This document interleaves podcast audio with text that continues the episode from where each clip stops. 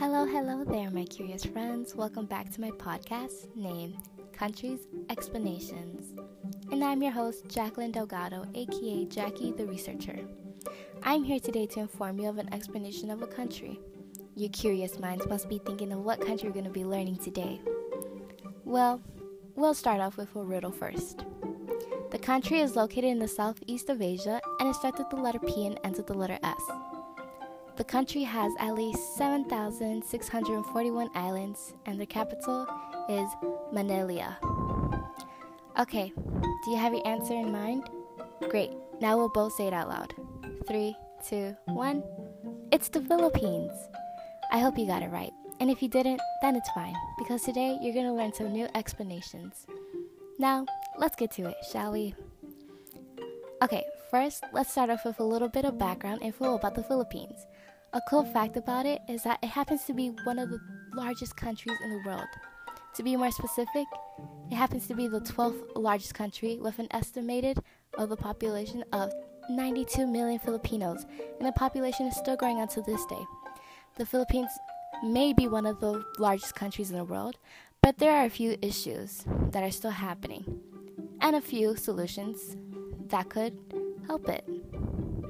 For today's country's explanation, we're going to be talking about net migration. And why is the reason as to Filipinos leaving the Philippines.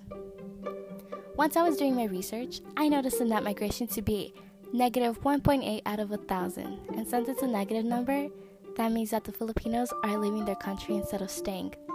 You may ask yourself why. And I ask the same thing.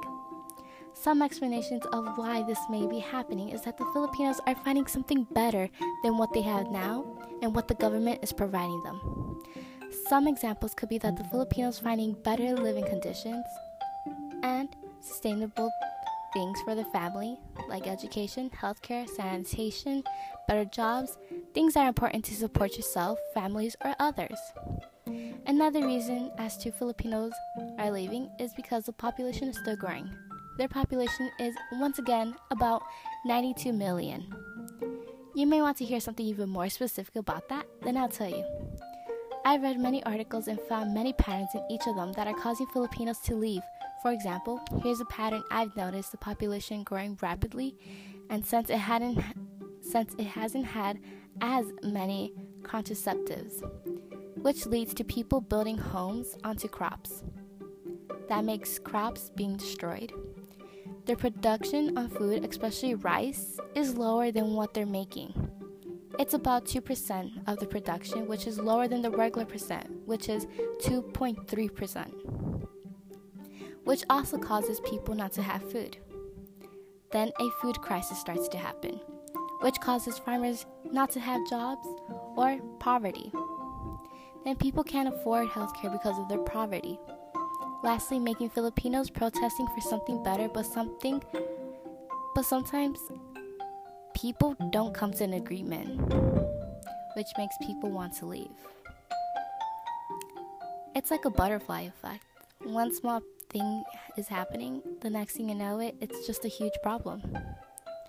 There have been researchers that have counted at least 2 million Filipinos leaving their country and going to another place that may provide something better. Now, we all know what's happening at the moment, which is COVID 19, and how it's impacting countries around the world, especially the Philippines. It's getting harder and harder for them. Can you guys imagine if the United States was in this type of situation as to not having as much healthcare, education, or food crisis? Or what would you and your family do in this type of types in these types of situations? Would you do the similar things as the Filipinos are doing right now, as to leaving? Now imagine the effects it may have in five years. We may ask ourselves, what would increase and decrease? We could say that the increase of Filipino migration will likely happen. A decrease of jobs left unemployed, increase of farmers living, which makes the food production much more harder to produce, and increase of poverty by the economy. There's many concerns as to if the government will find a solution and if people will come to an agreement. Uh, that was a roller coaster, don't you guys think? Just thinking about that.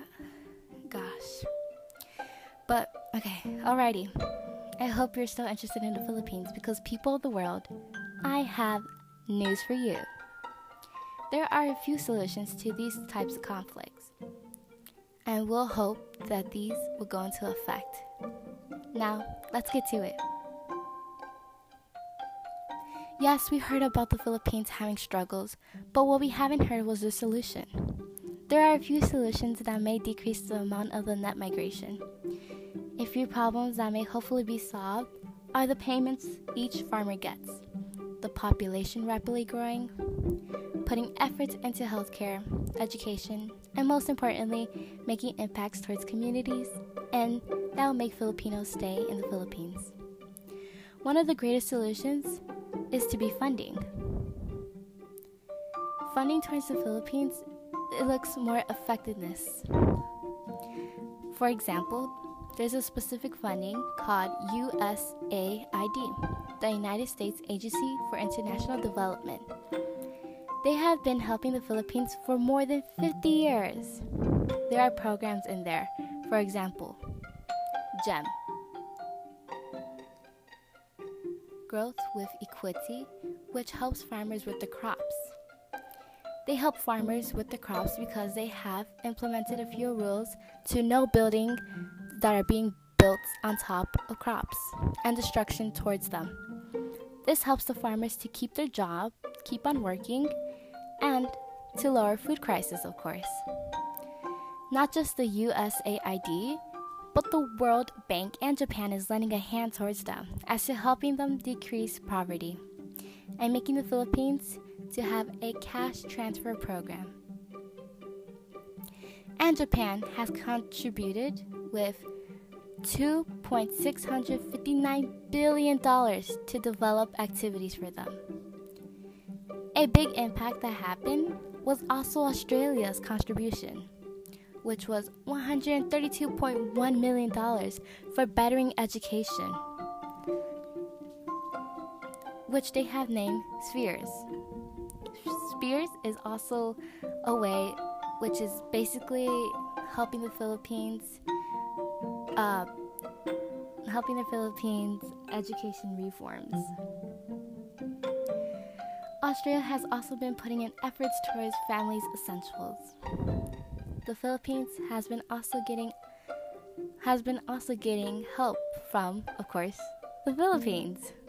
There's a law passing down as to contraceptives for women and helping the population going down for them. Lastly, these solutions that are happening are still happening.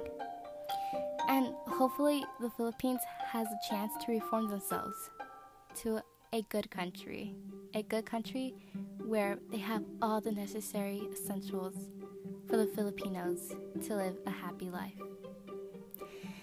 Oh gosh, okay, this was interesting. Uh, and it ended in a happy ending. Well, I have to say my goodbyes for now. But it was quite fun to talk to you guys, and hopefully, you guys learned something new about the Philippines. Make sure to keep on researching, being curious, and learning new things. Okay, I have to go now. Goodbye.